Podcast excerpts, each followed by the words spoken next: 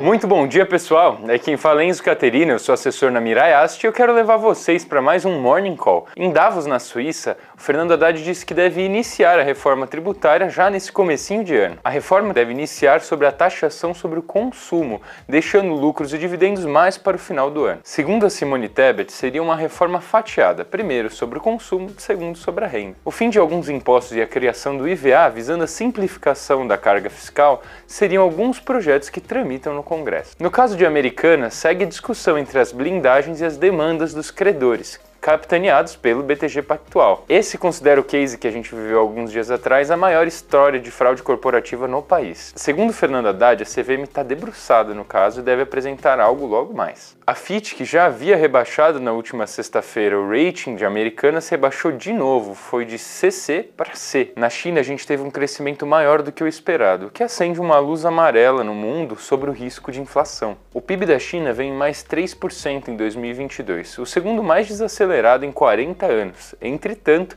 foi acima do esperado, que era 1.7. Portanto, é algo que a gente precisa ficar ligado. Muito obrigado pela atenção, eu desejo a todos excelentes negócios. Um grande abraço!